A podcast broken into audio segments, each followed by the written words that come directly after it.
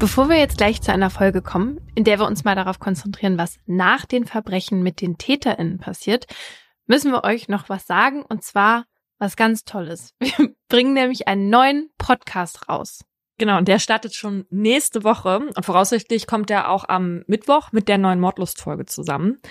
Damit ihr das nicht vergesst, wird die erste Folge auch in eurem Mordlust-Feed auftauchen. Mhm. Und das wird ein serieller Podcast und es wird um einen Kriminalfall gehen, aber auch um ein Thema, was gesellschaftlich wirklich sehr relevant ist und unserer Meinung nach nicht genug Aufmerksamkeit bekommt.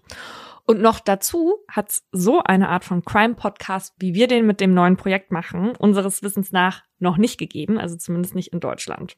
Genau, und deswegen hoffen wir natürlich, dass ihr euch dafür interessiert und den auch hören werdet. Das Projekt ist uns super wichtig und wir haben da wirklich ganz, ganz viel Arbeit die letzten Wochen reingesteckt.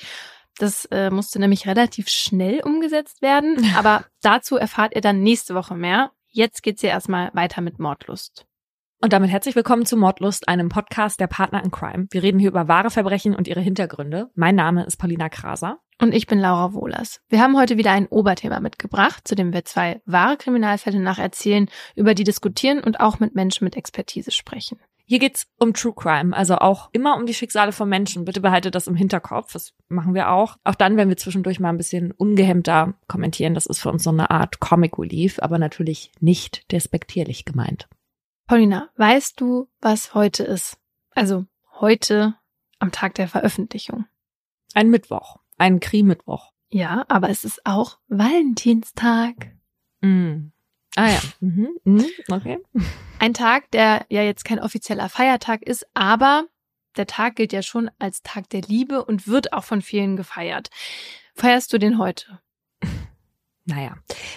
Ähm, also, ach so, äh, ich erzähle jetzt, was ich ekliges gemacht habe, okay? Okay. So, ich habe an alle meine Single-Freundinnen, engster Kreis, große Blumenbouquets mit dem Namen Everlasting Love verschickt. Nein, nein, nein, nein, nein. Doch.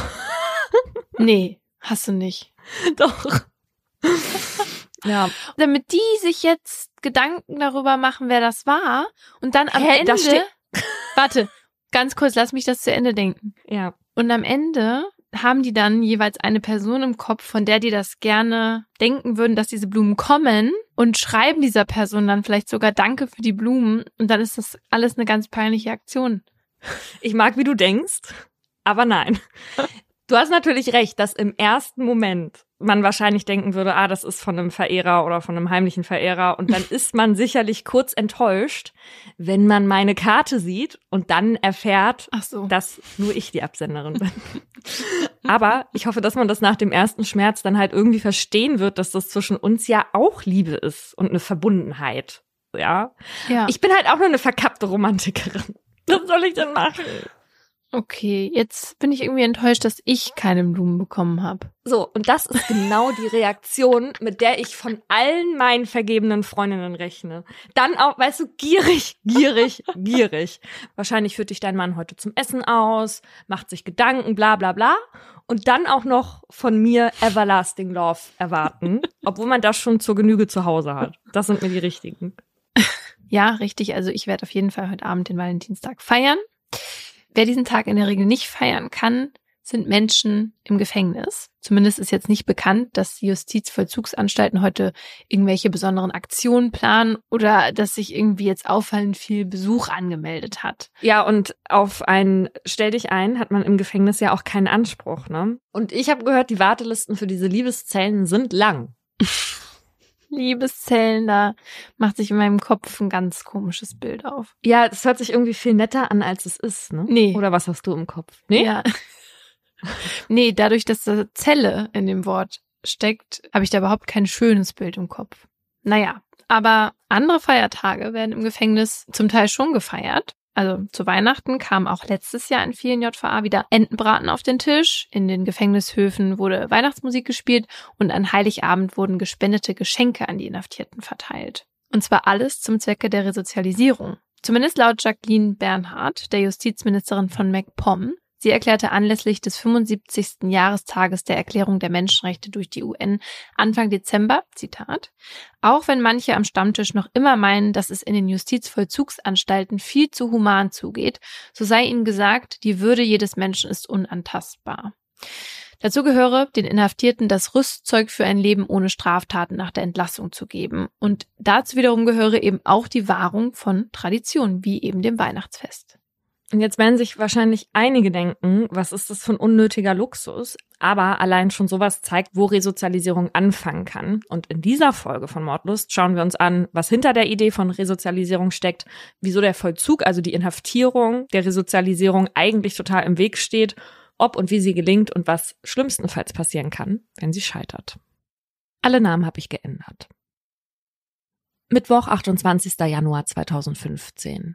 Etwa 19 Uhr. Der Regen prasselt sanft gegen die Windschutzscheibe von Lea schwarzem Langcha Y, als die 21-Jährige aus Hessen es sich hinter dem Steuer bequem macht. Draußen ist es dunkel und kalt. Und während die nasse Fahrbahn der B49 die Lichter der vorbeiziehenden Autos widerspiegelt, spiegelt sich in Leas blau-grünen Augen etwas anderes. Vorfreude. Die junge Frau, die mit ihren rabenschwarzen Haaren und ihrer blassen Haut ein bisschen an eine moderne Version von Schneewittchen erinnert, ist auf dem Weg zu ihrem Freund, mit dem sie bald zusammenziehen wird. Erst letzte Woche hat Lea ihre Prüfung zur kaufmännischen Angestellten bestanden. Der Zeitpunkt könnte also kaum besser sein. Auf ihre abgeschlossene Ausbildung hat sie am Wochenende bereits mit ihrer Familie, also mit Bruder Chris und Mama Angelika angestoßen. Und heute wird mit ihrem Freund gefeiert. Deswegen tuckert Lea mit gemütlichen 60 kmh auf dem rechten der zwei Fahrstreifen Richtung Limburg zu ihm. Zur gleichen Zeit nur wenige Kilometer weiter. Zwei Polizeibeamte haben sich mit ihrem Streifenwagen am rechten Fahrbahnrand der A3 am Elzerberg bei Limburg positioniert und warten auf eine Nachricht von ihren beiden Zivilkollegen. Die vier haben einen Plan. Sie wollen einen Fahrer in einem roten Passat abpassen, der mit einem gestohlenen Nummernschild unterwegs ist und in der vergangenen Woche bereits dreimal von dem automatischen Kennzeichenlesesystem der A3 erfasst wurde. Immer gegen 19 Uhr. Und tatsächlich gibt einer der zivilen Beamten um kurz nach 19 Uhr die Meldung durch, dass das Auto gerade erneut von dem Kennzeichenlesesystem erfasst wurde. Mit 110 kmh zieht der rote Passat auf der mittleren der drei Fahrspuren an dem Streifenwagen vorbei. Einsatzbereit klemmen sich die beiden Beamten hinter den Wagen. Etwa eineinhalb Kilometer vor der Abfahrt Limburg Nord schaffen es die Beamten, sich vor den roten Passat zu setzen. Auf dem Dach des Streifenwagens leuchtet in roten Buchstaben das Bitte folgen Schild auf. Mittlerweile ist wie geplant Verstärkung eingetroffen. Sowohl hinter als auch links neben dem Passat fahren jetzt die beiden Kollegen in Zivil im jeweils eigenen Wagen, um sicherzustellen, dass der Fahrer nicht entwischt. Doch das scheint gar nicht nötig. Kooperativ bremst der Passat auf etwa 40 kmh und folgt dem Streifenwagen. Die Beamten wollen den Mann auf dem etwa 60 Meter langen Haltestreifen vor der Abfahrt kontrollieren. Also lenken sie ihren Streifenwagen in Richtung des Haltestreifens. Dicht hinter ihnen der Passat, gefolgt von den beiden Zivilfahrzeugen. Doch gerade als sie die Wagen zum Stehen bringen wollen, beschleunigt der Fahrer des Passats auf einmal stark, reißt sein Lenkrad herum und rast auf die Abfahrt der B49 in Richtung Limburg zu. Den Beamten im Streifenwagen bleibt keine Zeit zu reagieren. Anders ihre Kollegen in Zivil. Die hängen sich sofort an den Flüchtenden. Eine Verfolgungsjagd beginnt. Der Passat voraus, die beiden Zivilfahrzeuge hinterher. Der Fahrer des Passats gibt weiter Gas, die Polizei zieht nach. Die drei preschen Richtung B49 nach Limburg. Doch plötzlich zieht er rüber auf die linke Spur, über die doppelt durchgezogene Mittellinie hinweg, an dem roten runden Einfahrtverbotenschild vorbei und nimmt die Auffahrt der B49 entgegen der Fahrtrichtung. Damit haben die beiden Zivilbeamten in ihren zwei Autos nicht gerechnet. Sie bleiben zunächst auf ihrer Spur, wenden dann aber direkt auf der B49 und fahren nun ebenfalls in den Gegenverkehr. Oh Gott. Während sie, einer hinter dem anderen, versuchen, die Verfolgung wieder aufzunehmen, dröhnt jetzt das Martinshorn über die in beide Richtungen zweispurige B49, begleitet von grellem, flackerndem Blaulicht, das die umliegende Dunkelheit in ein aufgeregtes Blau tunkt. Nach kurzer Strecke erblicken die beiden Beamten die Rücklichter des roten Passats, der von ihnen aus gesehen rechts unterwegs ist, also auf der eigentlichen Überholspur. Oh nein. Sie heften sich an ihn. Jetzt rasen also drei Autos hintereinander die Überholspur der B49 entlang, während links neben ihnen der normale Verkehr an ihnen vorbeizieht. In der Hoffnung, dass bei dem Regen niemand auf die Idee kommt, ein Überholmanöver zu starten. Als sie gerade einen Wagen, der links an ihnen vorbeifährt, hinter sich lassen, taucht plötzlich ein Fahrzeug auf der Überholspur direkt vor dem Passat auf, in dem der Flüchtende sitzt. Und auf der anderen Spur ist fast gleich auf ein Volvo, der gerade überholen will.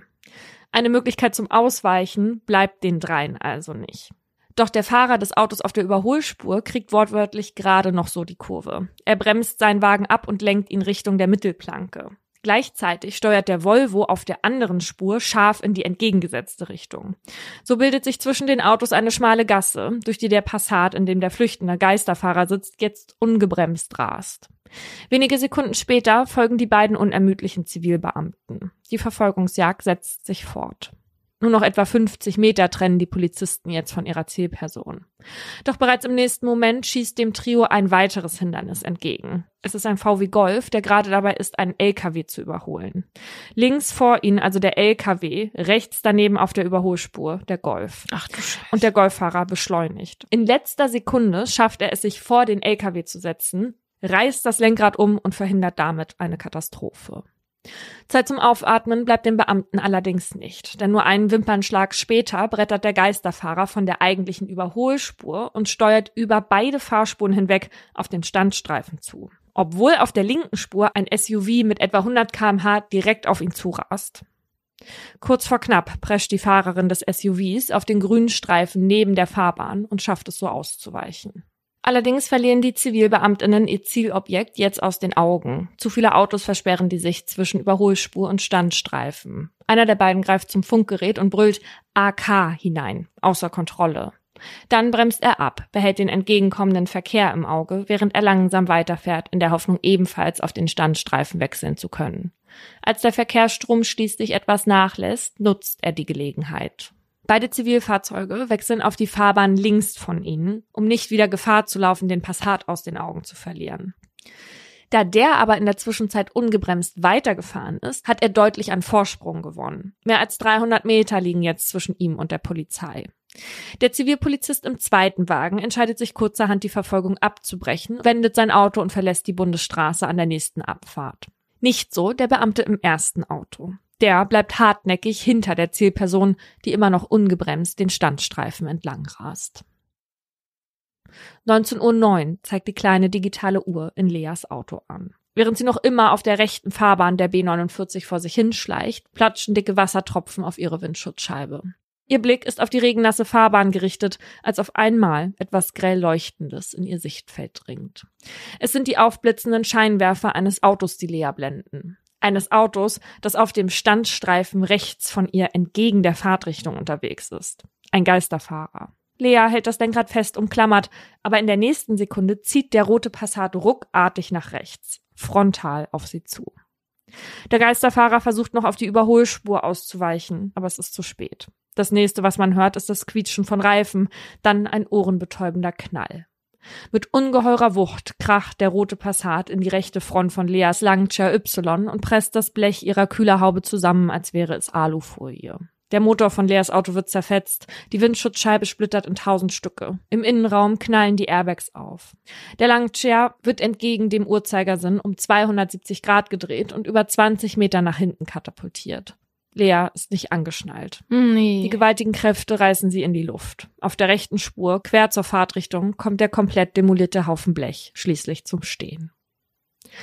Es ist ein albtraumartiges Bild, das sich dem Zivilpolizisten, der bis hierher die Verfolgung fortgeführt hat, bietet.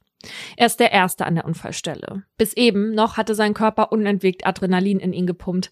Er hatte in einer Ausnahmesituation um sein eigenes Leben fürchten müssen, während etliche weitere ebenfalls durch die halsbrecherische Fahrt gefährdet wurden. Jetzt, als er den völlig zerstörten Langcha sieht, kann er nicht mehr an sich halten. Wut Brand marschiert er zu dem rauchenden Passat, der ebenfalls im Trümmern liegt, und blickt hinein. Hinter dem Lenkrad sitzt der Geisterfahrer. Ein Mann mittleren Alters mit kurz geschorenen braunen Haaren. Er ist bei Bewusstsein. Arschloch, schreit der Polizist ihn an.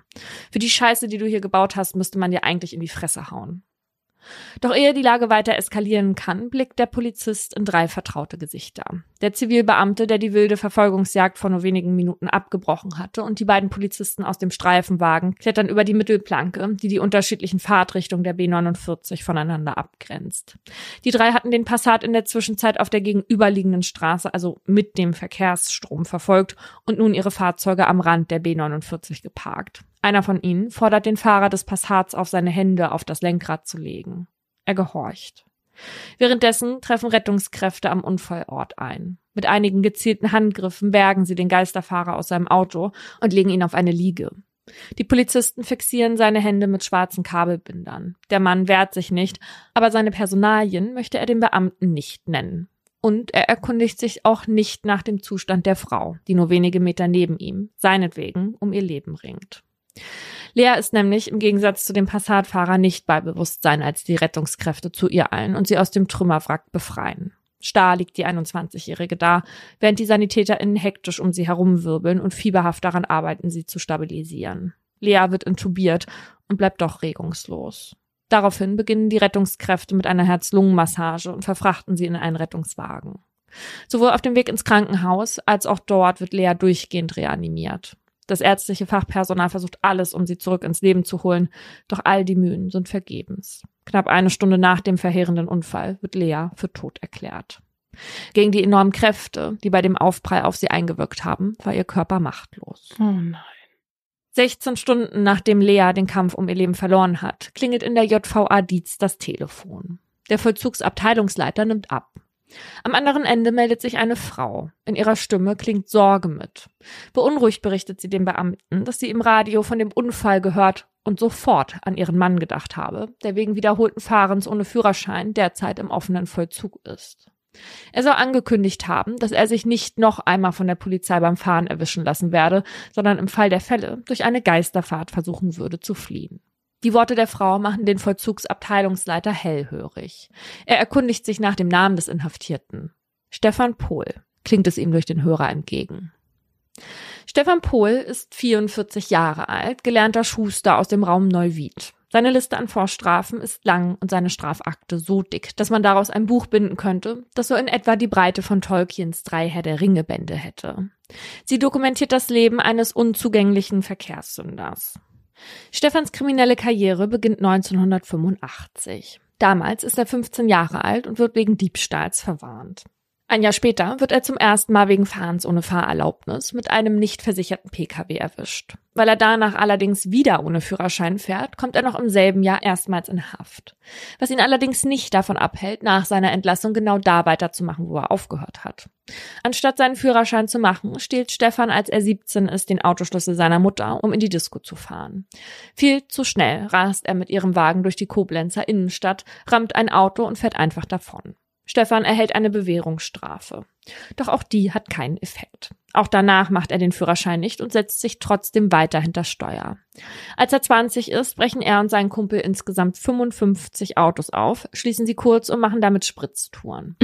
Danach lassen sie die geklauten Autos irgendwo stehen oder versenken sie im Rhein. Mit 22 ist er deshalb in Haft, klemmt sich während des Hafturlaubs aber wieder einmal hinter das Steuer eines Autos, wird von der Polizei angehalten und beschließt zu flüchten obwohl ihn ein Beamter den linken hinteren Reifen zerschießt.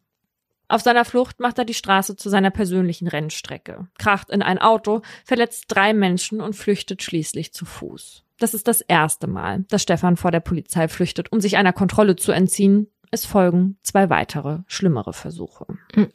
Was ist mit ihm? Ende April 2013 wird die Polizei wieder einmal auf Stefan aufmerksam. Wieder fährt er, und das, obwohl er nur drei Wochen zuvor genau deswegen wieder einmal verurteilt wurde. Dieses Mal hat Stefan außerdem noch knapp ein Promille im Blut. Alkohol trinken und Autofahren, auch das ist keine Premiere für Stefan. Als die PolizistInnen ihn auf dem Parkplatz kontrollieren wollen und die Beamtin durch das Fenster an der Fahrerseite schaut, zeigt Stefan keine Reaktion. Daraufhin öffnet sie die Autotür. Genau in diesem Moment drückt Stefan aufs Gas, fährt zuerst einige Meter rückwärts, dann vorwärts direkt auf die Polizistin zu. Ihr bleibt nichts anderes übrig, als zur Seite zu springen und Stefan passieren zu lassen. Er rast auf die Autobahn und drängt ein Auto ab. Allein die schnelle Reaktion des Fahrers verhindert einen Unfall. Die Polizei nimmt die Verfolgung auf. Über eine Strecke von 75 Kilometern liefert sich Stefan eine Verfolgungsjagd mit sieben Streifenwagen. Jagt mit 230 Sachen über den Asphalt, bis sein Motor den Geist aufgibt und Stefan schließlich zum Aufgeben zwingt. Vor Gericht bezeichnet er diese Kamikaze-Aktion später als ein Spiel. Stefan spielt mit dem Leben von Menschen. Im Juli 2013 wird Stefan dafür zu einer einjährigen Haftstrafe verurteilt, die er Ende August in der JVA Wittlich antritt. Da er zudem aber auch noch die Freiheitsstrafe aus drei früheren Urteilen absitzen muss, soll er bis November 2015 in Haft bleiben. Doch tatsächlich wird er keine zwei Monate später im Kontext der Resozialisierung in den offenen Vollzug verlegt und erhält regelmäßig Freigang. Auch am 28. Januar 2015, als Stefan auf der Flucht vor der Polizei mit seinem Wagen in Leas krachte, war er auf einem unbegleiteten Ausgang. Als diese Information durchsickert, stürzt sich die Presse drauf. Freigänger ohne Führerschein fährt Frau tot, titelt die FAZ und die Boulevardpresse, dieser Knacki raste Lea tot.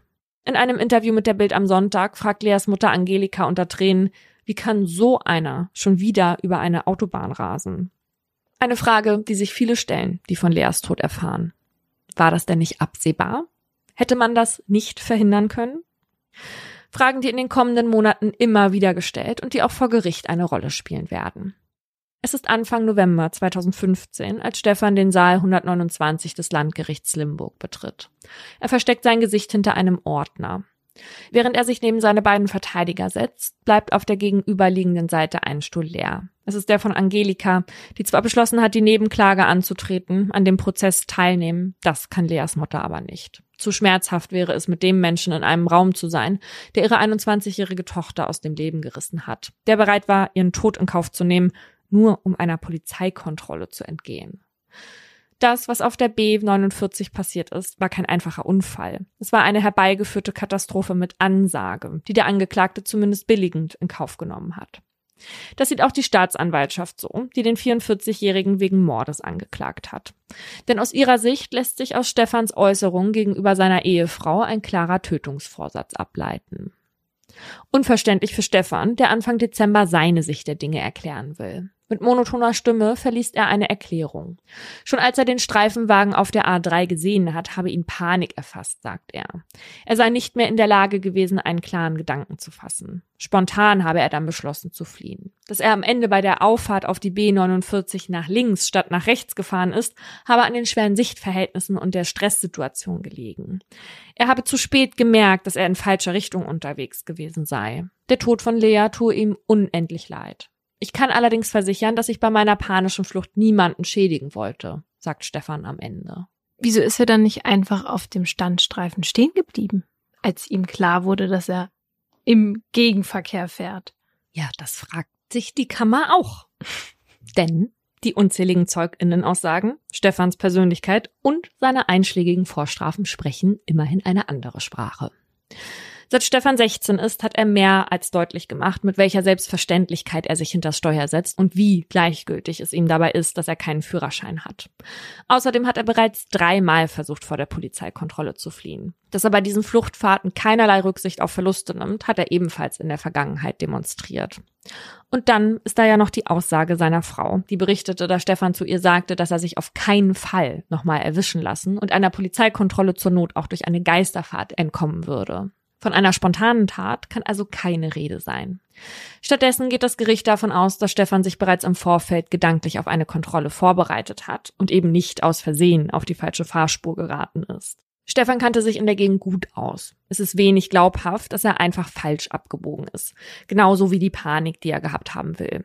Die Kammer ist davon überzeugt, dass Stefan aufgrund seiner Vorerfahrung sehr starke Nerven hat und das Risiko eines tödlichen Unfalls bewusst in Kauf genommen hat.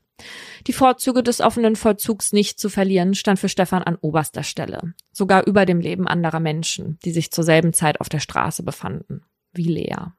Mitte Dezember wird Stefan wegen Mordes aus niedrigen Beweggründen und unter Verwendung eines gemeingefährlichen Mittels und wegen vorsätzlichen Fahrens ohne Fahrerlaubnis schuldig gesprochen und zu einer lebenslangen Freiheitsstrafe verurteilt. Darüber hinaus ordnet das Gericht eine lebenslange Sperre für die Erteilung einer Fahrerlaubnis an. Ich meine, er hat ja sowieso keinen, aber egal. Ja. Doch Stefan ist nicht der Einzige, auf dem nach Meinung der Kammer die Schuld lastet.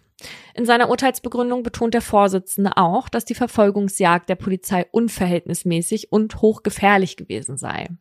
Von Stefan sei keine akute Gefahr ausgegangen, wie es beispielsweise der Fall wäre, wenn er mit einem Gewehr um sich geschossen hätte. Ohne die Verfolgung hätte Stefan seine Geisterfahrt vielleicht abgebrochen oder weniger fanatisch durchgeführt. Muss ich aber auch sagen, dass mich das wirklich gewundert hat, als du gesagt hast, dass die zwei Beamten in ihren Zivilfahrzeugen dahinterher sind und also auch noch in den Gegenverkehr gefahren sind. Also wie, ja, ja. Ja, also vor allem aber auch für sich selbst, ne? Also das macht das Risiko an sich, mal abgesehen davon, dass sich der Geisterfahrer dadurch in dem Moment verfolgt fühlen kann, ja auch noch höher, weil du gar nicht weißt, ob die, die dir entgegenkommen, einschätzen können, dass dahinter noch mehr Geisterfahrer kommen. Ja. Also da muss ja nur einer denken, so, ach du Scheiße, jetzt zieh ich aber wieder rüber. Ja. Und das bei schlechter Sicht. Ja, also dass da nicht mehr passiert ist, das ist eigentlich ein Wunder. Es ist, ist ja schon genug passiert. Aber ja, ob diese Polizisten jetzt aber tatsächlich eine Mitschuld an der Geisterfahrt tragen, wird hier bei Stefans Prozess nicht geklärt werden. Mit dem Urteil gegen Stefan ist die rechtliche Aufarbeitung von Leas Tod aber trotzdem nicht abgeschlossen. Wir erinnern uns an die Fragen, die sich viele gestellt hatten, als die Öffentlichkeit erfuhr, dass Stefan ein Wiederholungstäter ist. Hätte das nicht verhindert werden können? Oder eher, hätte das nicht verhindert werden müssen? Denn ohne das Zuwirken des Justizvollzugs wäre Stefan überhaupt nicht in der Lage gewesen, die Tat zu begehen. Es war die Entscheidung von Beamtinnen, Stefan Freigang zu gewähren. Und das trotz seiner Vorgeschichte. Während die Ermittlungen gegen die Polizisten in den folgenden Monaten eingestellt werden, sitzen Anfang Dezember 2017 im selben Saal auf derselben Anklagebank, auf der vor knapp zwei Jahren noch Stefan saß, drei Justizbeamtinnen. Es ist die Vizechefin und ein Vollzugsabteilungsleiter der JVA Wittlich sowie der Leiter des Diezer Freigängerhauses, die jetzt wegen fahrlässiger Tötung in Tateinheit mit Beihilfe zum Fahren ohne Fahrerlaubnis angeklagt werden. Denn auch die Staatsanwaltschaft ist der Meinung, dass die Beamtinnen Stefan Freigang gewährt haben, ohne dessen strafrechtliche Vita genau zu untersuchen und dass sie somit eine Mitschuld an Leas Tod tragen. Um zu prüfen, ob dem tatsächlich so ist, wird Stefan Puls anderthalbjähriger Aufenthalt in der Justizvollzugsanstalt vor Gericht rekonstruiert. Es ist der 26. August 2013, als Stefan sich wieder einmal wegen Fahrens ohne Führerscheins diesmal selbst stellt und seine Haft antritt. Der 43-Jährige gibt sich reumütig, wird jedoch wegen seiner einschlägigen Vorstrafen zunächst im geschlossenen Vollzug behalten. Nach etwa zwei Wochen weist Stefans Bewährungshelferin die JVA in einem Brief dann darauf hin, dass sein ständiges illegales Autofahren fast schon einer Sucht gleicht und dringend mit Hilfe eines Verkehrspsychologen aufgearbeitet werden sollte. Dieses Schreiben liest auch ein Sozialarbeiter der JVA Wittlich. Und trotzdem ist er sich sicher, Stefans sozialer Rückhalt durch seine Ehefrau und seine Schuldeinsicht wiegen schwerer als seine Vorstrafen und seine immense Hafterfahrung. Daher spricht er sich, obwohl er Stefan selbst als Bewährungsversager bezeichnet, Mitte Oktober, als Stefans Vollzugs- und Eingliederungsplan erstellt wird, für eine Verlegung in den offenen Vollzug aus. Der Vollzugsabteilungsleiter der Anstalt sieht das anders. Er befürchtet nämlich, dass Stefan die Lockerung nutzen wird, um erneut straffällig zu werden. Und solange diese Gefahr besteht, dürfen Inhaftierte per Gesetz nicht in den offenen Vollzug verlegt werden. Schließlich muss also die stellvertretende Anstaltsleiterin eine Entscheidung fällen. Sie beschließt, sich an der Einschätzung des Sozialarbeiters zu orientieren und berücksichtigt, dass Stefan sich freiwillig gestellt hat.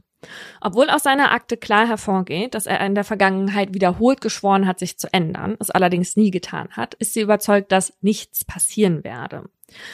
In Stefans Vollzugs- und Eingliederungsplan wird vermerkt, dass seine Taten kein allgemein gefährdendes Potenzial aufweisen. Somit wird Stefan am 22. Oktober, keine zwei Monate nach seinem Haftantritt, in den offenen Vollzug verlegt und bekommt bereits am nächsten Tag einen zwölfstündigen unbegleiteten Dauerausgang gewährt. In den nächsten drei Wochen folgen über zehn weitere, von denen Stefan jedes Mal pünktlich zurückkehrt. Mitte November beantragt Stefan dann seine Verlegung in das Freigängerhaus der JVA Dietz, um in Zukunft wieder einer Arbeit nachgehen zu können.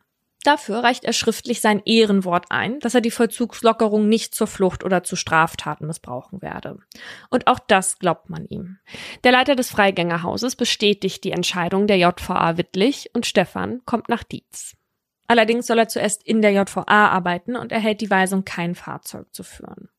Von nun an arbeitet Stefan also als Gärtner, später in der Druckerei und genießt an drei bis vier Tagen pro Woche unbegleitete mehrstündige Ausgänge sowie regelmäßige Langzeitausgänge, in denen er zu Hause bei seiner Ehefrau nächtigen darf. Dabei zeigt er sich absolut zuverlässig. Ab August 2014 wird ihm dann auch genehmigt, als Produktionshelfer in einem Betrieb außerhalb der JVA zu arbeiten. Auch das funktioniert in den Augen der JVA und des Freigängerhauses reibungslos. Dass Stefan gegen seine Weisungen oder Auflagen verstößt, ist nicht bekannt. Was allerdings nicht heißt, dass er der vorbildliche Freigänger ist, der er vorgibt zu sein. Im Gegenteil. Der einzige Grund, warum Stefan nicht erneut auffällig wird, ist, dass er schlichtweg nicht kontrolliert wird. Weder von der JVA oder dem Freigängerhaus noch bei Routinekontrollen auf der Straße. Oh Mann. Und das ist, wo Stefan seine meiste Zeit verbringt.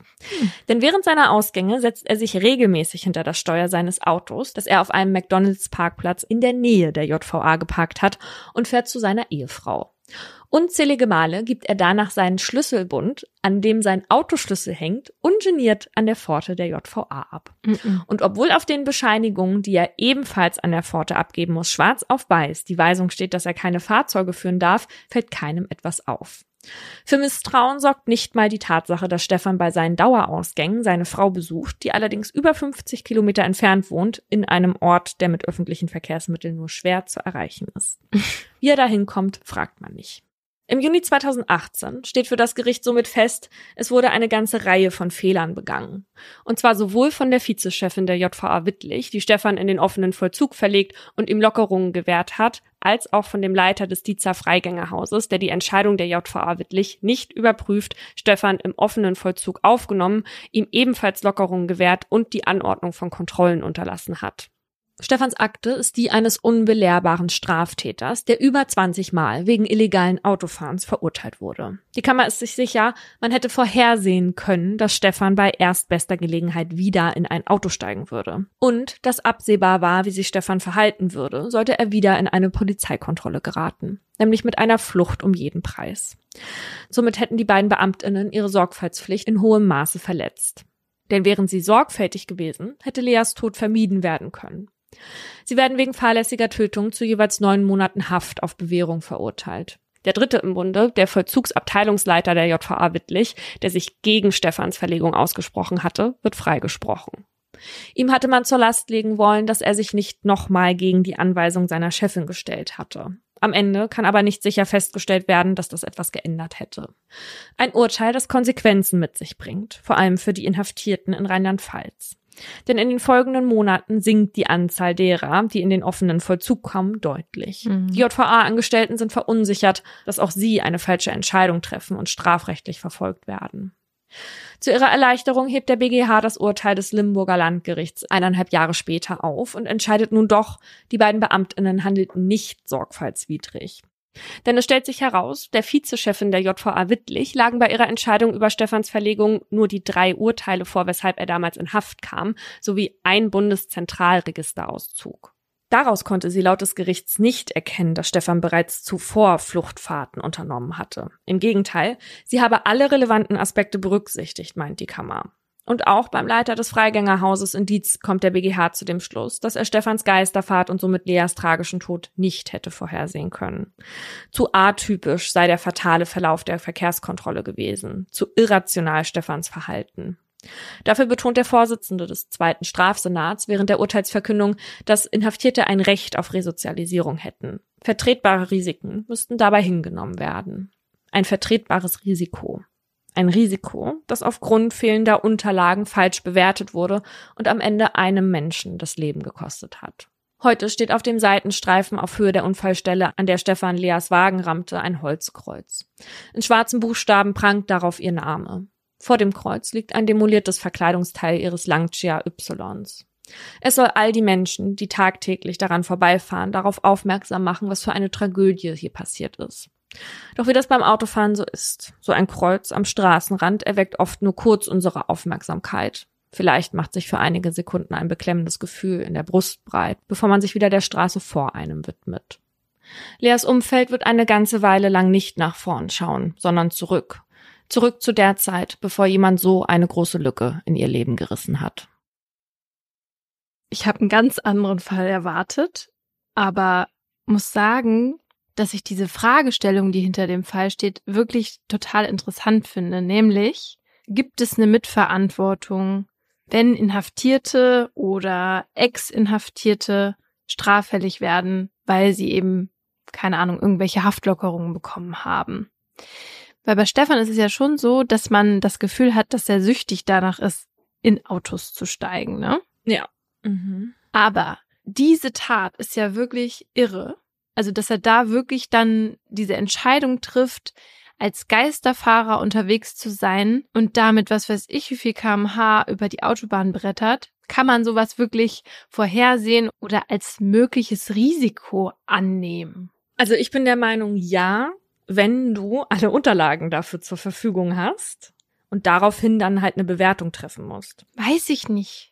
Naja, in erster Linie wurden sie ja schon deshalb freigesprochen, weil denen eben doch nicht alle Unterlagen zur Verfügung standen. Und ja, das auch, weil sie sagen, die Geisterfahrt an sich war für ihn ja eine Reaktion auf diese atypische Verfolgungsjagd, die so auch nicht immer stattfindet. Aber Stefan ist schon vorher mehrmals vor der Polizei geflohen in einem Auto. Ja. Also zumindest, dass er eine ähnliche Tat wie vorher begeht, war jetzt nicht ganz abwegig. Dass es jetzt solche Ausmaße nimmt, war wahrscheinlich eher weniger vorhersehbar. Okay, aber. Nicht immer aber. Wenn sie ihm nicht diese Freiheiten gewährt hätten, ja, ja, wäre er ja nach einer gewissen Zeit ja auch irgendwann wieder frei gewesen und hätte mhm. sich dann wieder ins Auto gesetzt. Naja. Weil bei ihm scheint die Resozialisierung ja nicht so gut zu klappen. Ja, aber deswegen hatte ja auch der Vollzugsabteilungsleiter gesagt, dass Stefan sich mit einem Verkehrspsychologen dringend auseinandersetzen mhm. müsste. Und wir können ja jetzt nicht davon ausgehen, dass jegliche therapeutische Betreuung per se für die Katz ist, weil das ist ja nee. definitiv nicht so. Ja. Und ich glaube, hätte man bei Stefan schon vorher angesetzt, bevor sich diese, ja, nahezu Sucht sich so verfestigt hat, hätte man da sicherlich auch noch was reißen können. Weil der hat ja mit 16 angefangen. Da bist du ja noch einigermaßen formbar. Hm. Ja, das stimmt. Was ich auch ein Armutszeugnis finde, was mir jetzt gerade wieder einfällt, ist, dass er da halt quasi so offen mit seinem Schlüssel da rumhantiert hat, den da hergezeigt hat dann auch eigentlich allen klar war, dass er gar nicht ohne Auto zu seiner Frau fahren kann und so. Naja, die Frage ist, war das allen klar, ne? Also wer wusste davon, dass er zu seiner Frau fährt und wer hat diese Information denn nicht weitergegeben und so? Also ob das jetzt allen klar war, dass er bei seiner mhm. Frau war und da eigentlich, ne? Wer weiß dann auch genau, wo die wohnt und so. Ja wenn da so viele Leute arbeiten, das ist halt wirklich sehr schwer, da die Verantwortung festzulegen. Ja, stimmt. Also wie gesagt, der BGH hat ja das Urteil des Landgerichts gekippt und die beiden Justizbeamtinnen freigesprochen. Und zwar mit der Begründung, dass auch Straftäter wie Stefan einen verfassungsrechtlich gesicherten Anspruch auf Resozialisierung haben. Wie genau dieses Recht aussieht und wie man in deutschen Gefängnissen versucht, es umzusetzen, darum geht's jetzt in meinem Aha. Also wenn jetzt in Deutschland jemand ins Gefängnis kommt, dann geht es zum einen darum, zu bestrafen, klar, aber es geht eben auch darum, vor allem die Person zu resozialisieren. Also sie auf diese Wiedereingliederung in die Gesellschaft vorzubereiten und dabei zu helfen, dass das dann am Ende auch klappt. Und der Sinn dahinter ist, dass eine erfolgreiche Resozialisierung zukünftig ja auch Straftaten verhindert und damit dann am Ende auch wieder der Allgemeinheit hilft. Und zwar mehr, als wenn StraftäterInnen jetzt einfach nur jahrelang verwahrt werden und dann plötzlich wieder auf die Gesellschaft losgelassen werden, in Anführungszeichen, ja. Das war in Deutschland aber auch nicht immer so. Also es gab lange Zeit ja auch diese Straf- und Arbeitslager, in denen Menschen zwangsarbeiten mussten. Und erst 1973 hat das Bundesverfassungsgericht entschieden, Zitat, die Verfassung gebietet es, den Strafvollzug auf das Recht der Resozialisierung auszurichten. Dieses Gebot folgt aus dem Selbstverständnis einer Rechtsgemeinschaft, die Menschenwürde in den Mittelpunkt ihrer Wertordnung stellt. Kurz darauf wurde die Resozialisierung dann auch offiziell als vorrangiges Ziel des Vollzugs beschlossen, nämlich mit dem Strafvollzugsgesetz. Und darin steht heute, im Vollzug der Freiheitsstrafe soll der Gefangene fähig werden, künftig in sozialer Verantwortung ein Leben ohne Straftaten zu führen. Und damit das auch funktioniert, finden sich im Gesetz dazu drei Grundsätze. Das ist einmal der Angleichungsgrundsatz, und das wird später im Laufe der Folge auch nochmal wichtig. Der besagt, dass das Leben im Vollzug den allgemeinen Lebensverhältnissen so weit als möglich angeglichen werden soll. Heißt, das Leben hinter Gittern soll möglichst genauso aussehen wie draußen. Dann der Gegenwirkungsgrundsatz, bei dem es darum geht, den schädlichen Folgen des Freiheitsentzugs entgegenzuwirken, also beispielsweise auch psychologisch, ne, das ist vor allem bei Langzeitinhaftierten wichtig. Und als letztes der Eingliederungsgrundsatz, der betont, dass man Inhaftierten hilft, sich in das Leben in Freiheit wieder einzugliedern. Das Bundesverfassungsgericht hat damals festgehalten, dass die Gesellschaft logischerweise ein eigenes Interesse daran hat, dass TäterInnen eben nicht wieder rückfällig werden. Aber das dürfe nicht dazu führen, dass, Zitat, jemand zum bloßen Objekt staatlichen Handelns gemacht und zwangsweise resozialisiert wird.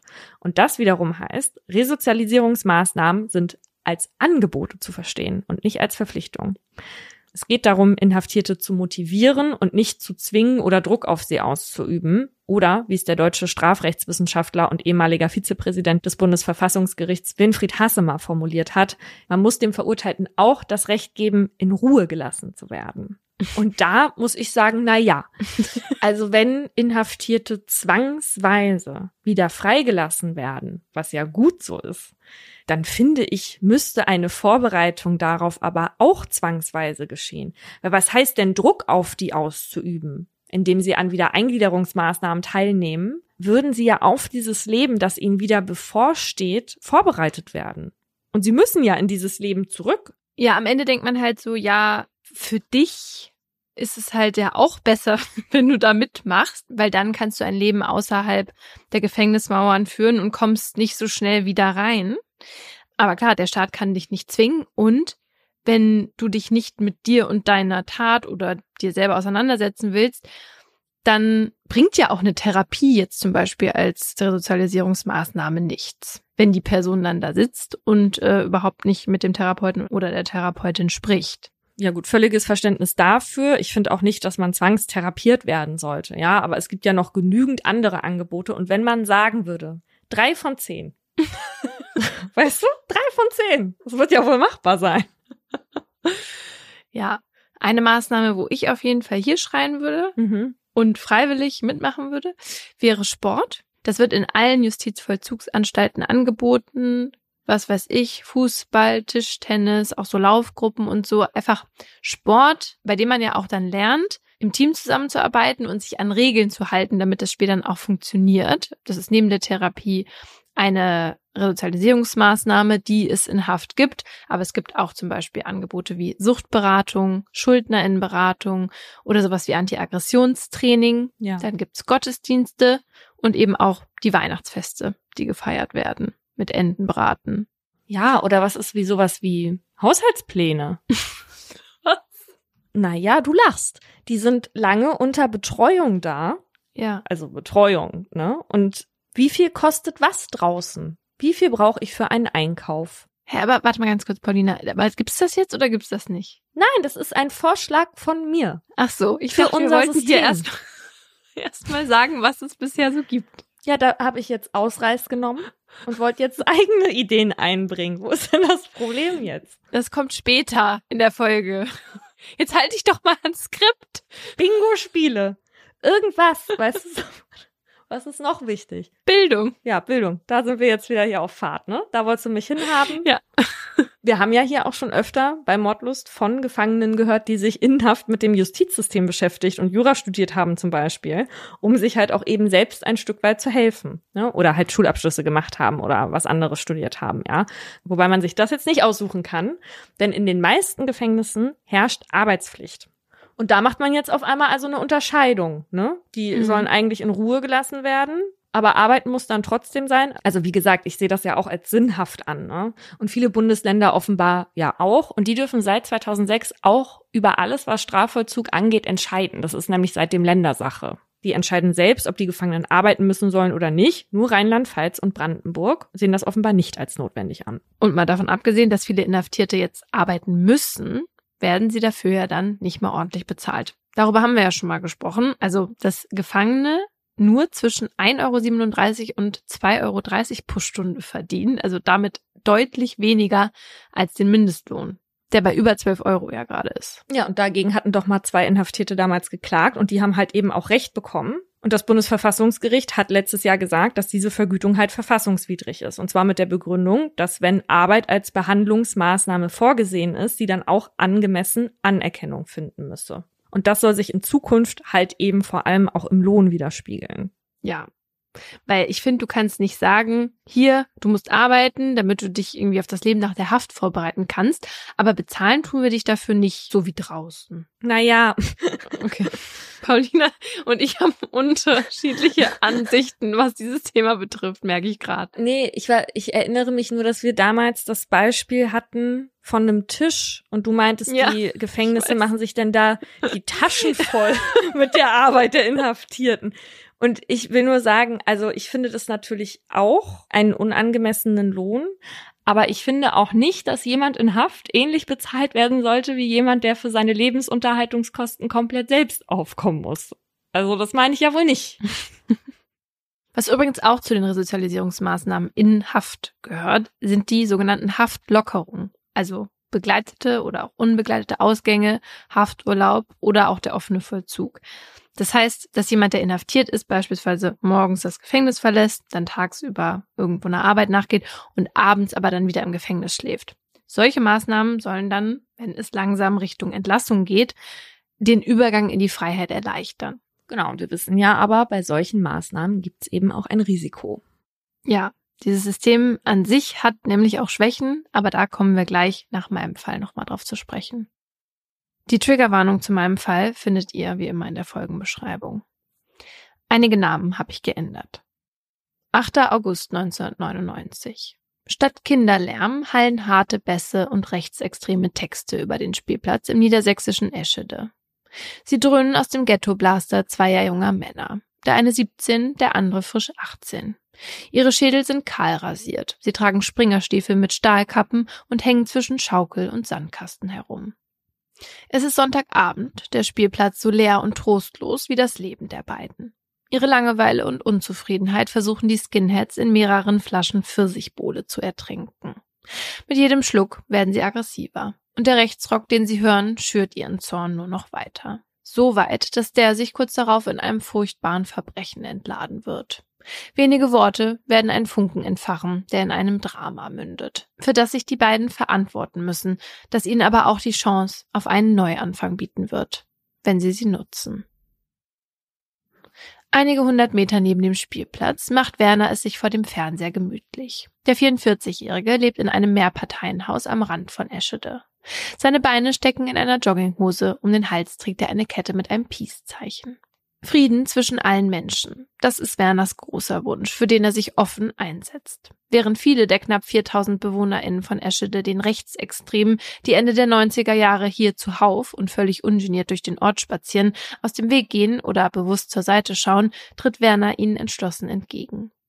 Erst vor wenigen Wochen hat er einen jungen Mann auf der Straße auf seine migrationsfeindlichen Parolen angesprochen. Mensch, hör doch auf mit dem Scheiß, hat er zu ihm gesagt. So verbringt Werner, der einen langen Bart trägt und von vielen nur der Hippie genannt wird, seine Freizeit. Und von der hat er viel. Denn Werner ist arbeitslos und hat auch nicht viele Freundinnen. Die meiste Zeit ist er allein zu Hause. So auch jetzt. Es ist kurz nach halb eins nachts, als Werner Schritte auf dem Flur vor seiner Einzimmerwohnung vernimmt.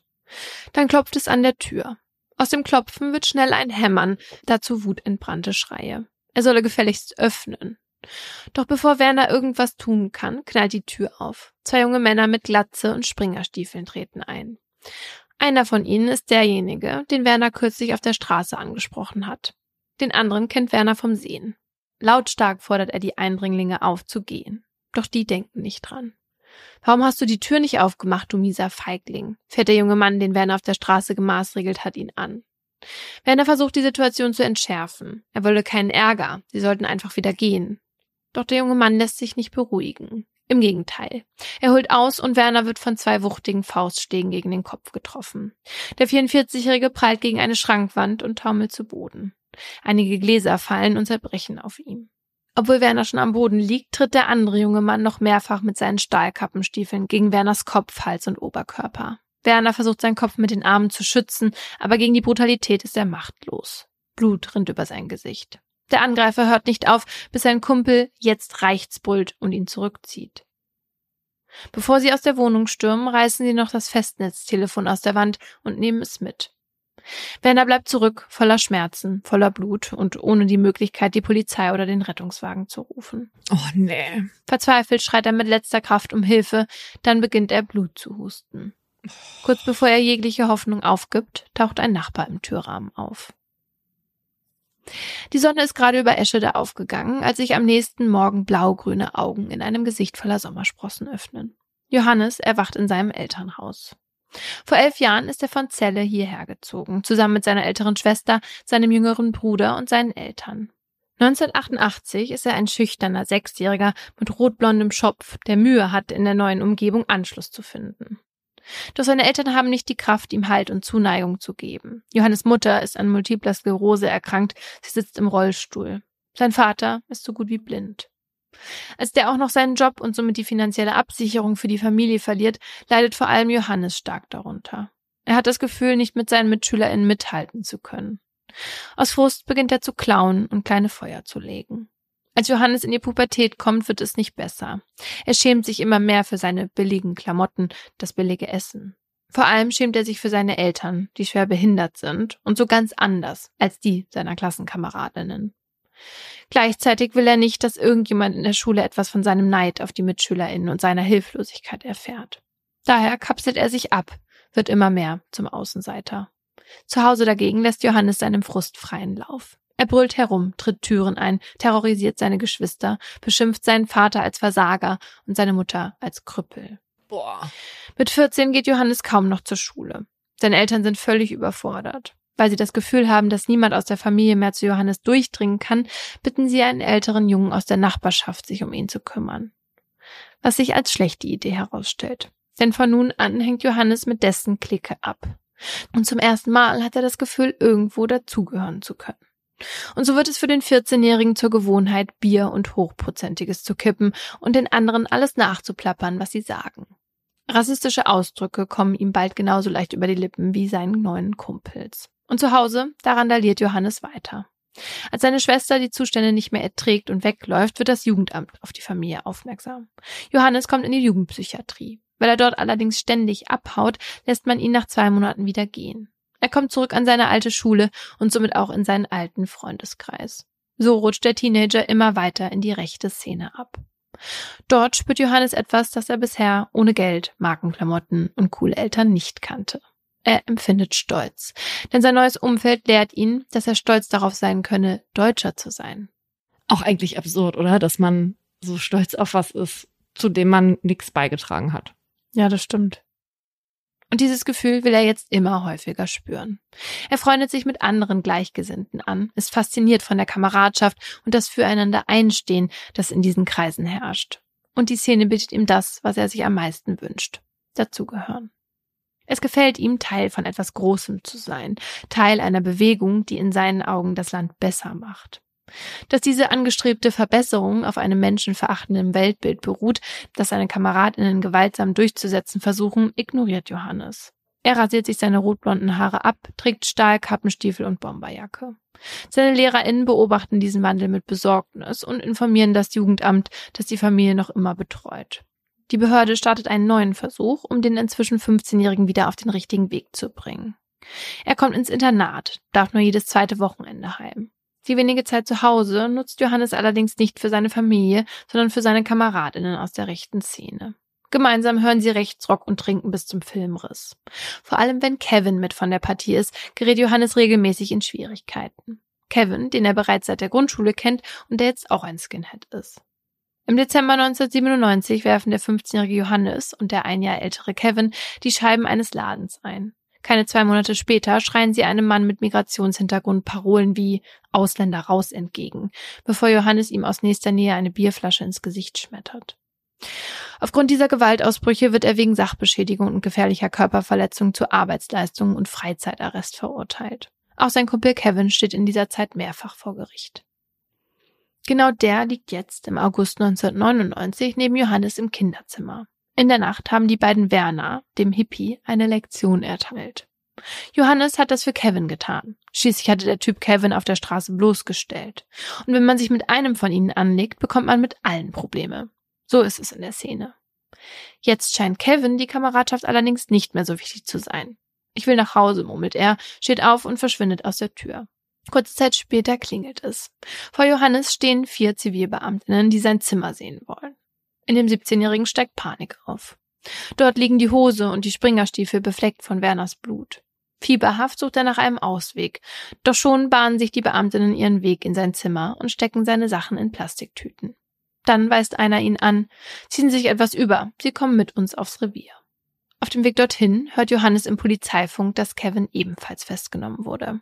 Jetzt hat die Polizei sie beide dran gekriegt. Leugnen ist zwecklos, also berichtet er auf dem Revier resigniert davon, was letzte Nacht geschehen ist und lässt sich schließlich widerstandslos in einen Haftraum bringen.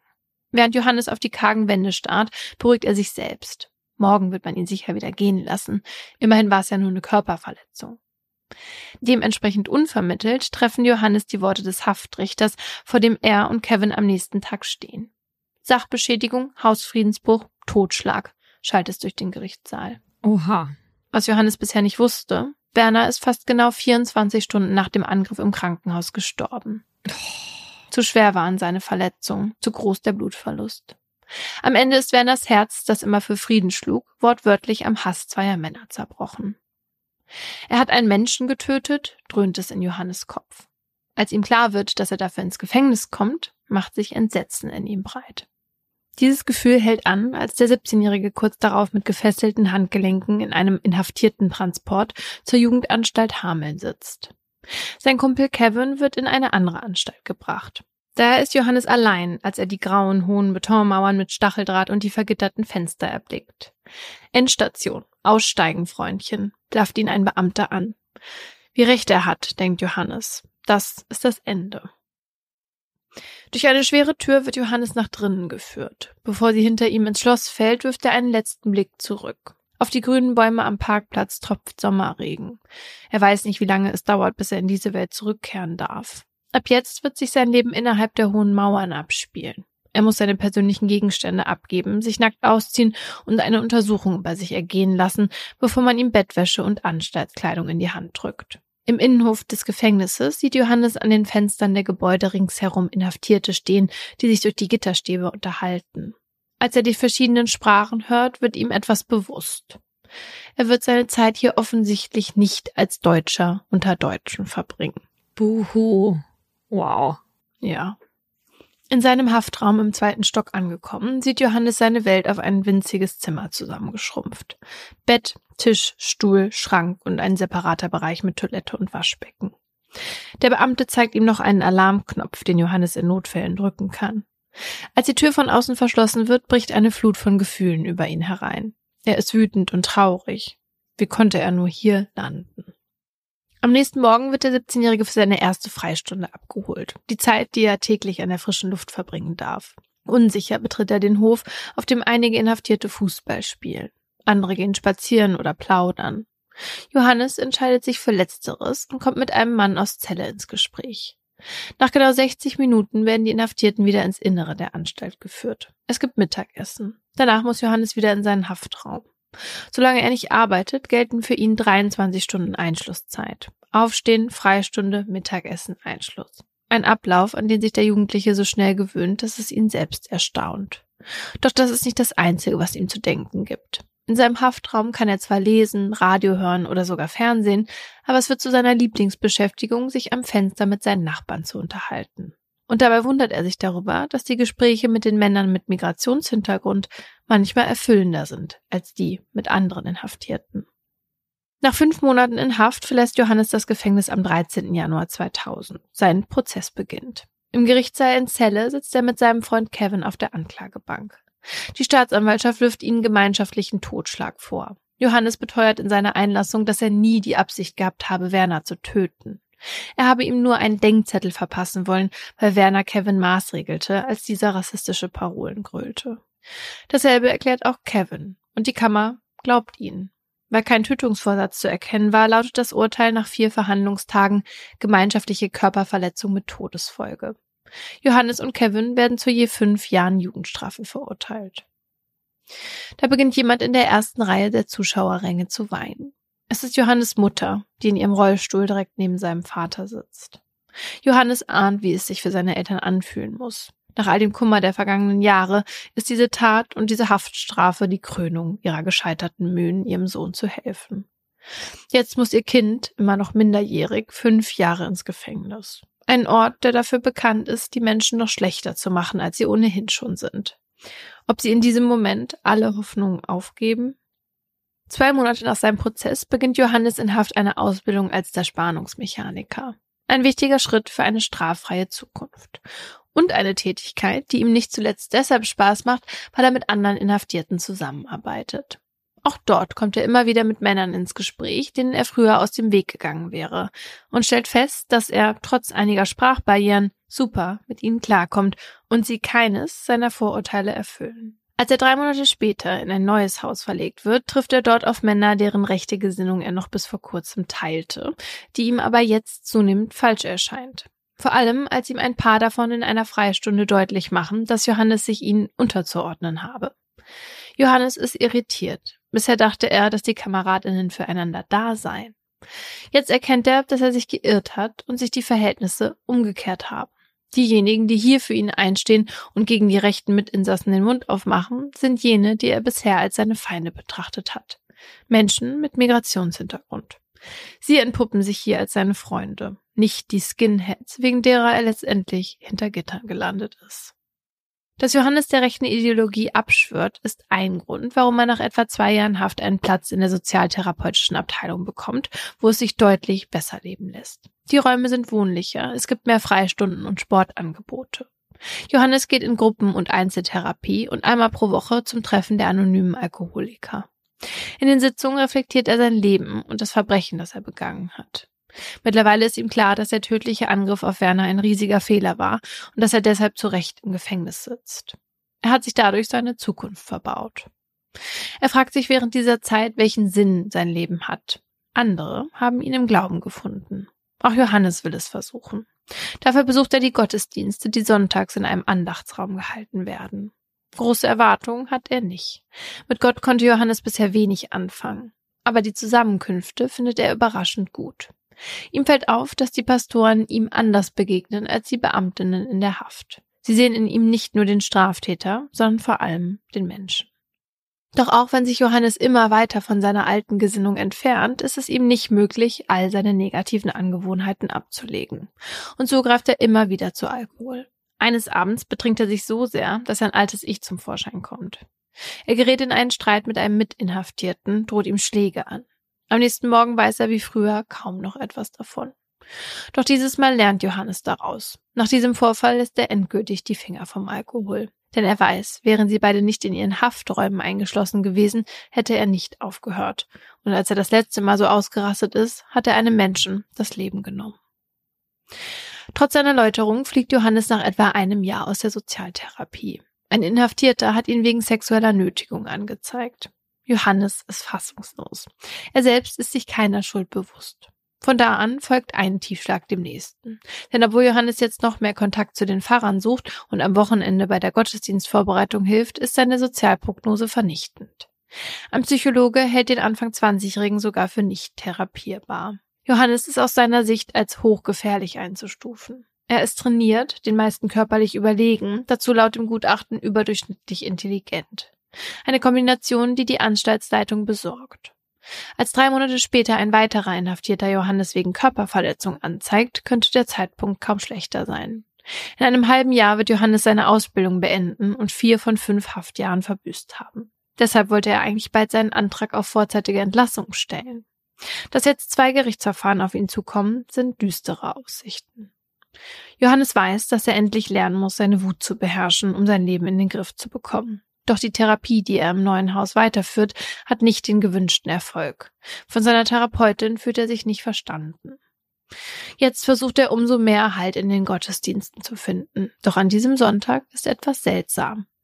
Während der Predigt hört Johannes zwar die Worte des Pastors, aber es scheint ihm, als würde jemand anderes zu ihm sprechen. Was?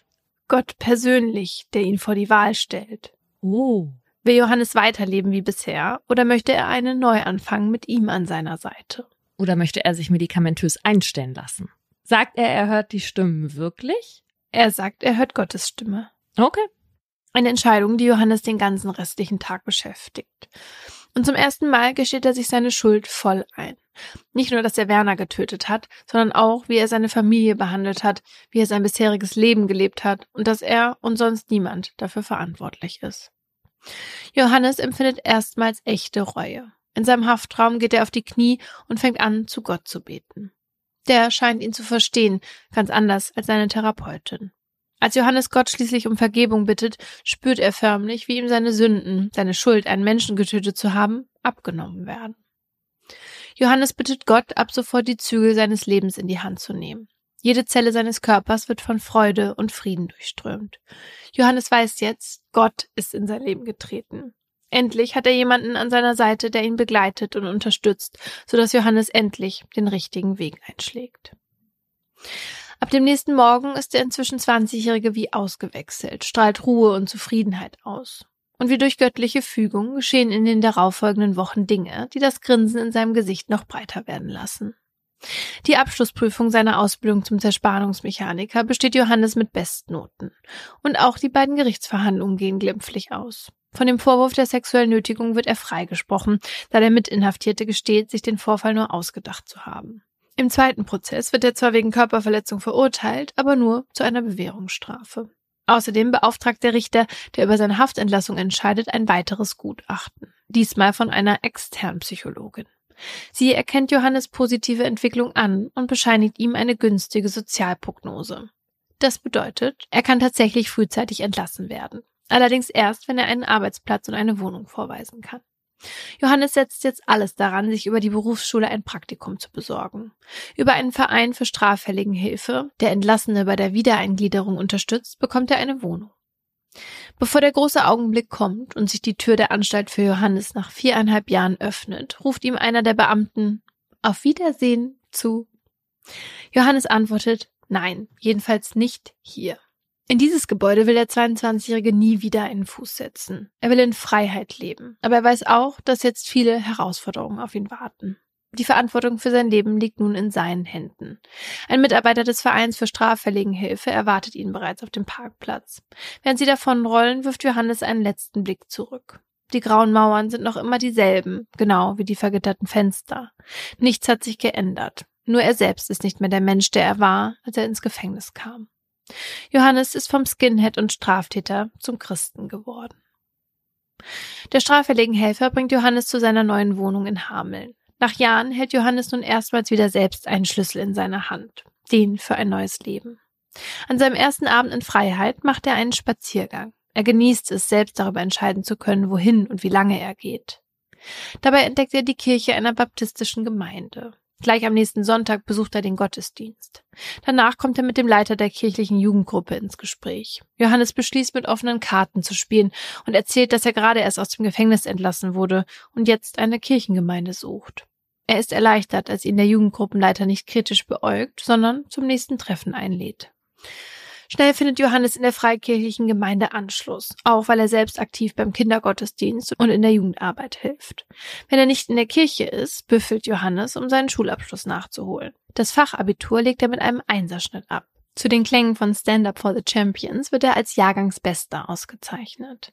Johannes strahlt, doch am allermeisten freut er sich darüber, dass seine Eltern diesen Moment miterleben. Sie sitzen direkt vor ihm, so wie damals im Gerichtssaal. Aber diesmal weint seine Mama nicht. Sie ist stolz. Mit dem Abi in der Tasche stehen Johannes viele Türen offen. Doch er weiß genau, was er will. Theologie studieren.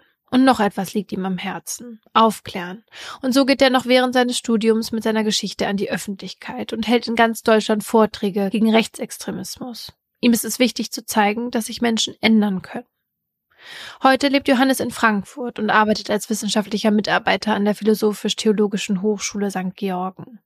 Seinen ehemaligen Kumpel Kevin hat er seit der Gerichtsverhandlung vor 25 Jahren nie wieder gesehen. Nach seiner Haft wurde Kevin immer wieder wegen schwerer Gewalttaten verurteilt und ist mittlerweile einer der führenden Köpfe der norddeutschen Rechtsextremen. Eine Szene, mit der Johannes nichts mehr zu tun haben will. Die Zeit als Teenager war das dunkelste Kapitel seines Lebens. Damals war Johannes ein Straftäter, der Hass verbreitete und einen Menschen getötet hat. Heute predigt er Nächstenliebe, Toleranz und Akzeptanz. Damit Werner nicht vergessen wird, steht in Eschede seit 2013 ein Gedenkstein vor der Kirche. Opfer rechtsextremer Gewalt steht darauf. Für den Mann, der sich Johannes Hass entgegenstellte und dafür am Ende mit seinem Leben bezahlte.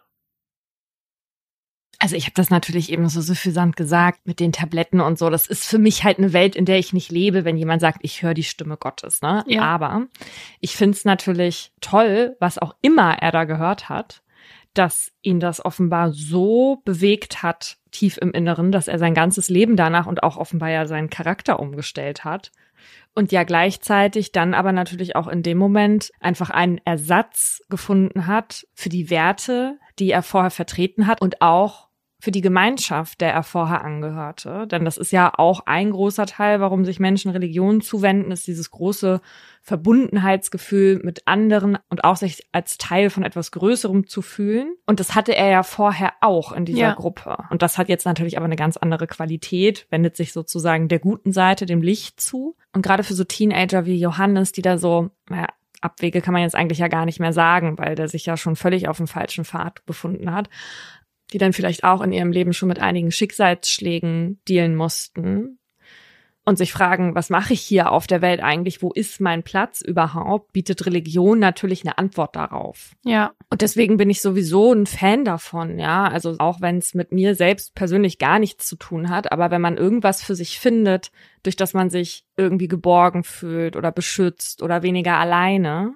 dann ist das ja auch eine Art Begleitung und Stütze für das Leben, durch das man geht. Ja, und bei ihm war es ja jetzt auch nicht nur der Glaube, der ihm so einen Sinn im Leben gegeben hat, sondern im Nachhinein auch dieses, ich kläre jetzt auf, ich möchte zeigen, dass Menschen sich ändern können und so weiter. Und damit hilft er ja im Zweifel vielen anderen ja, Jugendlichen oder jungen Männern, die sich irgendwie auf dem falschen Weg befinden oder sich im Gefängnis schlimmstenfalls wiederfinden und vielleicht dann durch ihn motiviert sind, sich auch zu ändern. Ja, na, und ich meine, der hat auch einiges wieder gut zu machen, ja. Also ja. der hat eine riesige Schuld auf sich geladen und sich da dann wenigstens irgendwie geläutert zu zeigen und versuchen, andere davor zu bewahren. Ist ja eine gute Sache. Es gibt ja genug Existenzen, die zugrunde gehen nach so einer Tat in so einem jungen Alter. Ja, und nicht nur durch so eine Tat, sondern auch durch Jahre im Gefängnis, ne? Ja, ja. Hm. Und ich meine, Johannes Leben in Haft hätte ich jetzt auch noch viel länger erzählen können. Ne? In viereinhalb Jahren passiert natürlich viel,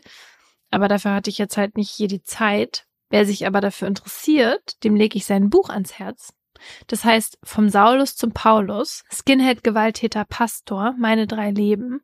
Und hier muss ich auch einmal festhalten, dass das natürlich jetzt auch einer meiner Hauptquellen war.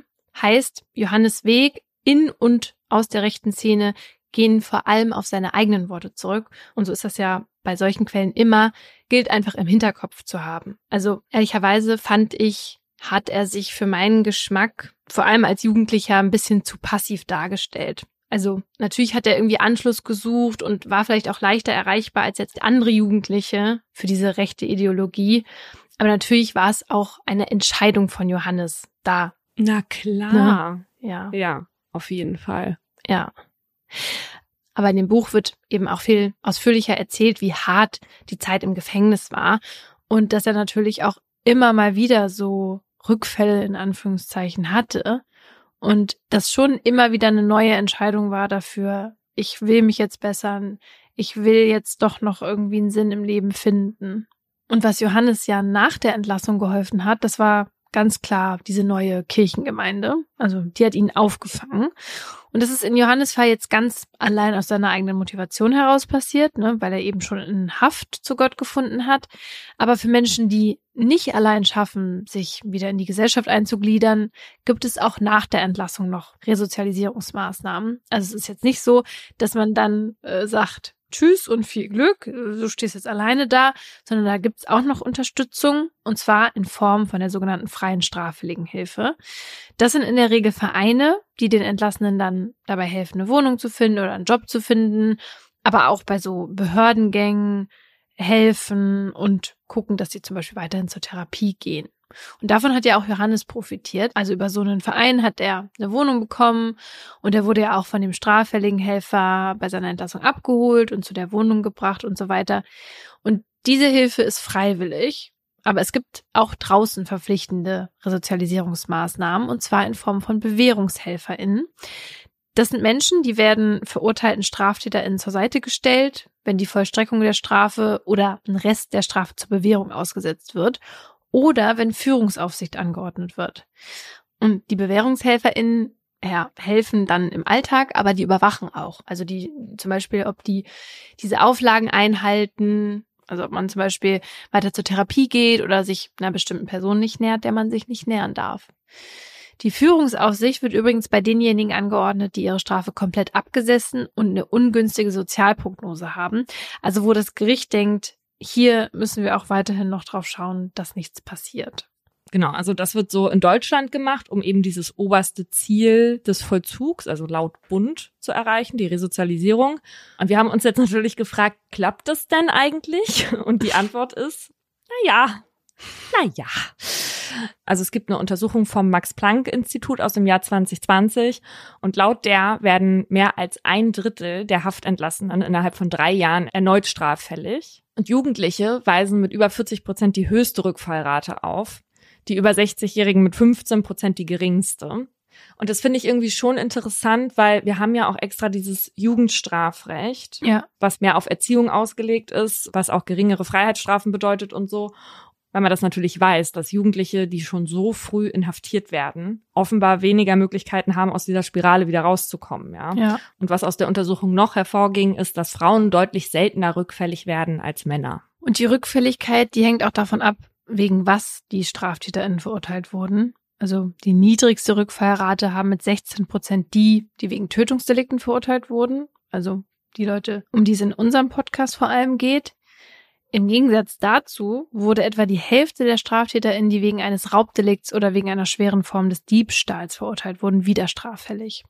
Und was an der Stelle noch wichtig ist, diese Rückfallquote erfasst nicht, auf welche Art die Entlassenen wieder straffällig werden. Das heißt, auch wenn jemand, der jetzt wegen Mordes verurteilt wurde, zum Beispiel nur in Anführungsstrichen beim Fahren oder Führerschein erwischt wird, gilt er oder sie als rückfällig. Und das heißt also auch, nicht alle Rückfälligen landen wieder im Gefängnis. Genau. Ich sitze ja gerade aktuell wieder an der Produktion von den Schuld- und Sühne-Dokus. Und da hatten wir Zahlen vom Bundesjustizministerium, auch zur Rückfälligkeit von StraftäterInnen. Und die hatten so einen zwölfjährigen Beobachtungszeitraum, haben aber die Personen immer nur drei Jahre beobachtet. Ne? Also insgesamt ging diese Untersuchung zwölf Jahre, aber drei Jahre beobachtet. Da sind circa 37 Prozent von den Personen, die Tötungsdelikte begangen haben, rückfällig geworden. Mhm. Aber nur 0,5 Prozent auch wieder mit einem Tötungsdelikt. Okay. Also es ist ja jetzt wirklich nicht sonderlich viel, ja. Wenn wir jetzt von den schlimmsten Delikten ausgehen, ne? aber es ist natürlich ein Problem, dass mehr als jede dritte Person nach einer Gefängnisstrafe wieder eine Straftat begeht. Ja. Und das zeigt natürlich auch, dass Resozialisierung im Gefängnis dann oft scheitert. Ne? Und das, obwohl das Ganze wirklich richtig teuer ist. Also der Staat buttert richtig viel Geld in den Strafvollzug. Jedes Jahr etwa vier Milliarden Euro. 90 Prozent davon kriegen die Gefängnisse und 10 Prozent die ambulanten Resozialisierungsangebote. Also die Gefängnisse sind richtig teuer. Dafür kann man ja sagen, dass eine Resozialisierung in vielen Fällen dann eben doch nicht klappt. Und die Gefängnisse sind dabei auch gerade das Problem, wie uns der Jurist Professor Bernd Mellicke erklärt hat, der als der Experte auf dem Gebiet des Strafvollzugs gilt und 2012 das Bundesverdienstkreuz für seine Reform des deutschen Strafvollzugs verliehen bekommen hat. Also es sind künstliche Welten, die 24 Stunden am Tag reguliert sind. Und so ist das Leben in Freiheit ja erfreulicherweise nicht. Das heißt, da kann ich über alles bestimmen, was ich tagsüber mache. Und insofern ist das genau das Gegenteil vom Gefängnis, ist das Leben in Freiheit. Das ist im Grunde genau die gegenteilige Welt. Und deswegen kann ich in dieser Welt unter Zwang, wo alles reglementiert ist, nicht das einüben, was ich draußen in der totalen Freiheit praktizieren soll. Das ist der Grundwiderspruch, dass das Gefängnis versucht, die Lebensverhältnisse anzugleichen an die Lebensverhältnisse draußen und das geht prinzipiell so jedenfalls nicht. Ja.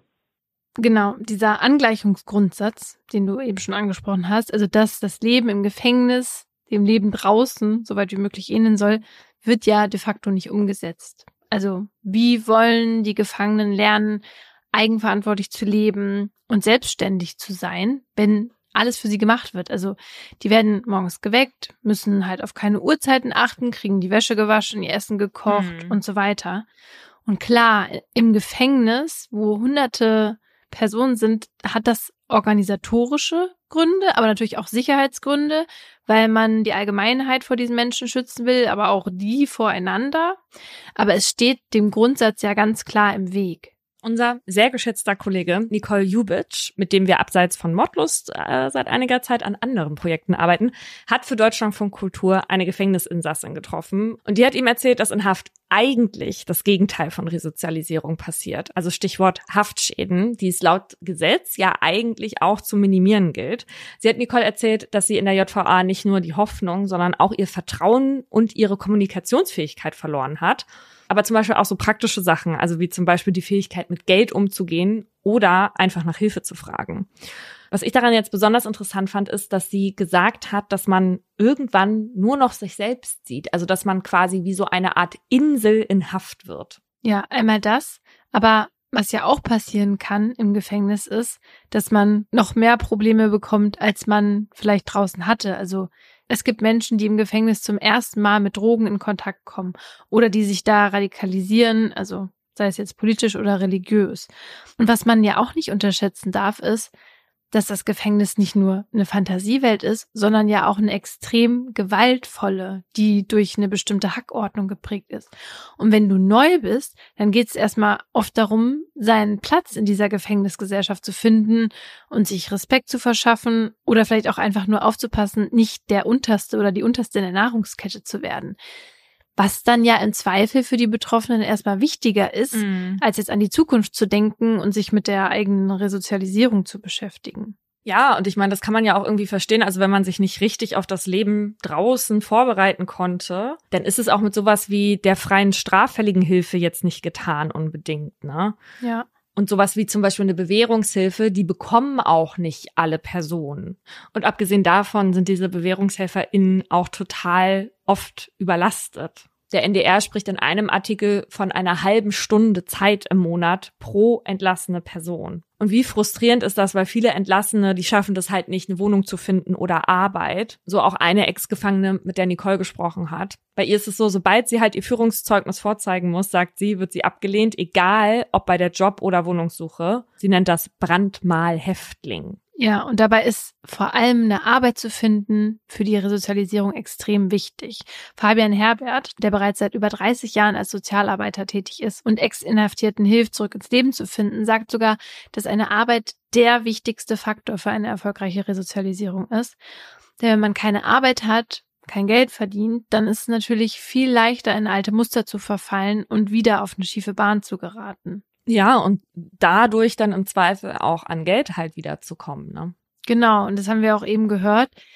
Besonders werden die wieder straffällig, die eben Raub- oder Diebstahldelikte schon vorher begangen haben. Mhm. Aber abgesehen von Geld bringt ein Job natürlich auch Struktur und Routine in den Alltag. Und für einige, wie für mich zum Beispiel, ist es auch der Sinn des Lebens. Es gibt ein Modellprojekt aus Hamburg, bei dem unser Experte Professor Melike mitgearbeitet hat. Und das zeigt auch nochmal, wie wichtig so eine engmaschige Betreuung eigentlich wäre, vor allem nach der Entlassung. An der JVA Belwerder wurde 2014 nämlich die Fachstelle Übergangsmanagement eingeführt. Und da funktioniert das so, dass Inhaftierte sechs Monate vor ihrer Entlassung auf das Leben in Freiheit vorbereitet und sechs Monate danach bei ihrem Alltag unterstützt werden. Da gibt's dann auch sowas wie Suchthilfe und sowas wie Schuldenberatungsstellen und dieses Projekt hat gezeigt, dass durch diese Art der Betreuung die Rückfallquoten dann auch tatsächlich reduziert werden können. Und das führt dazu, dass seit 2019 alle Inhaftierten in Hamburg ein Recht auf dieses Übergangsmanagement haben. Das wurde so im Hamburger Resozialisierungsgesetz beschlossen. By the way, die wenigsten Bundesländer haben überhaupt so ein Resozialisierungsgesetz. Genau, weil wir haben ja eben schon gehört, es ist jetzt Ländersache seit 2006 und Viele haben eben kein Resozialisierungsgesetz. Einige Bundesländer hängen nämlich den Schutz der Allgemeinheit in ihrer Umsetzung des Vollzugs höher an als die Resozialisierung. Da fragt man sich doch, warum eigentlich das oder das? Weil Resozialisierung ja. ist ja auch Schutz der Allgemeinheit, wie wir wissen jetzt, ja. Ja. Naja, so oder so, das Problem ist die Umsetzung dieser engmaschigen Betreuung am Ende, weil um so ein Projekt wie in Hamburg dann auch umsetzen zu können, ist halt viel zu wenig Personal da. Aber es hat halt eben auch gezeigt, wenn es das Personal geben würde, dann kann so eine Resozialisierung auch gelingen. Und deshalb ist Professor Melike wie viele andere ExpertInnen auch generell für mehr ambulante Hilfe.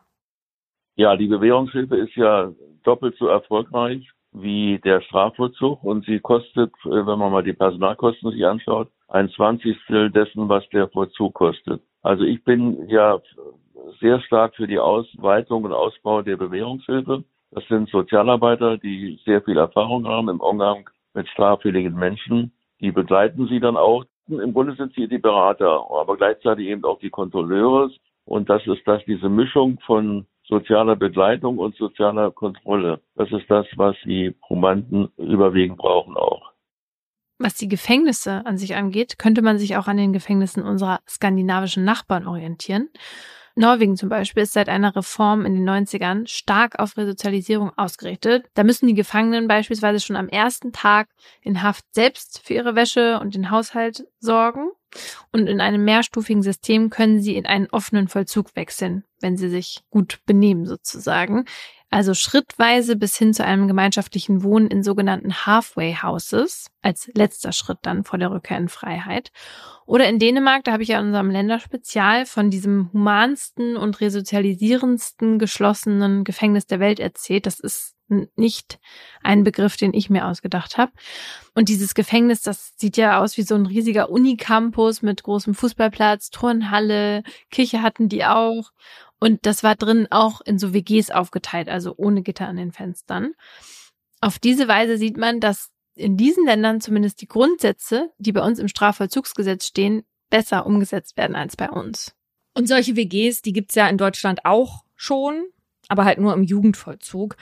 Wir wissen ja jetzt, Jugendliche werden besonders häufig rückfällig und für die gibt's auch sogenannte freie Formen des Strafvollzugs, wie halt eben solche Wohngemeinschaften, in denen sie dann unterkommen können, wenn sie dann auch bereit sind, an sich zu arbeiten.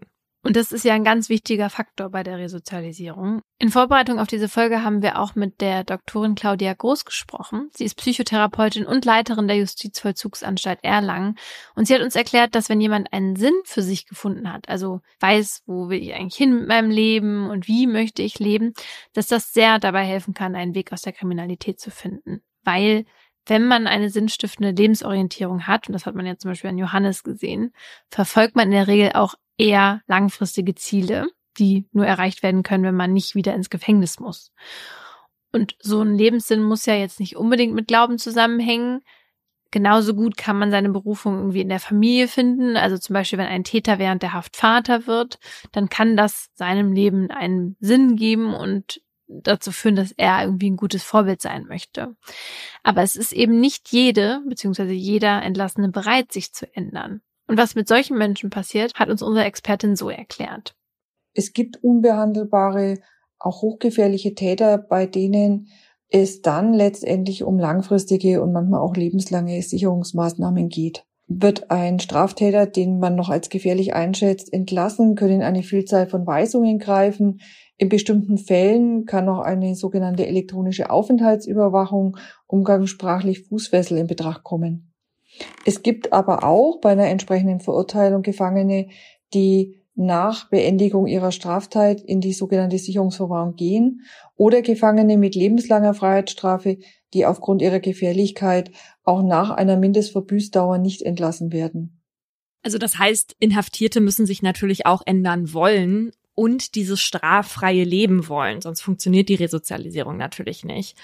Aber Resozialisierung ist halt eben keine Einbahnstraße. Also es liegt nicht nur an den Gefangenen selbst, sondern auch an den Gesetzgebenden, den einzelnen Bundesländern, die ihre Gesetze reformieren sollten. Mehr Geld, mehr Personal und, und das ist hier uns mit Mordlust ja auch immer ein Anliegen, auch wir als Gesellschaft müssen bei der Resozialisierung mitmachen, sage ich jetzt mal. Das heißt auch, dass ehemalige StraftäterInnen, die ihre Strafe abgesessen haben und sich eben bessern wollen und sich geändert haben, nicht von uns stigmatisiert werden, sondern dass wir halt versuchen, die Tat und die Vergangenheit von dem Täter oder der Täterin von jetzt zu trennen, so dass sie zum Beispiel auch Chancen auf dem Wohnungsmarkt oder auf dem Jobmarkt haben. Und für uns als Presse ist das natürlich auch wichtig, Ja. was auch ein Grund ist, weshalb wir die Namen in den meisten Fällen ändern, damit auch solche Leute eine wirkliche zweite Chance bekommen, wenn sie wieder freigelassen werden. Ja, weil wenn es heißt Wiedereingliederung in die Gesellschaft, dann muss man als Gesellschaft auch aufmachen und diese Menschen dann auch zurück in die Gemeinschaft lassen. Damit sind wir am Ende und nächste Woche geht's hier weiter. Wie gesagt, mit einem zweiten Podcast und bei Mordlust mit einer der größten Entführungsgeschichten aus Deutschland.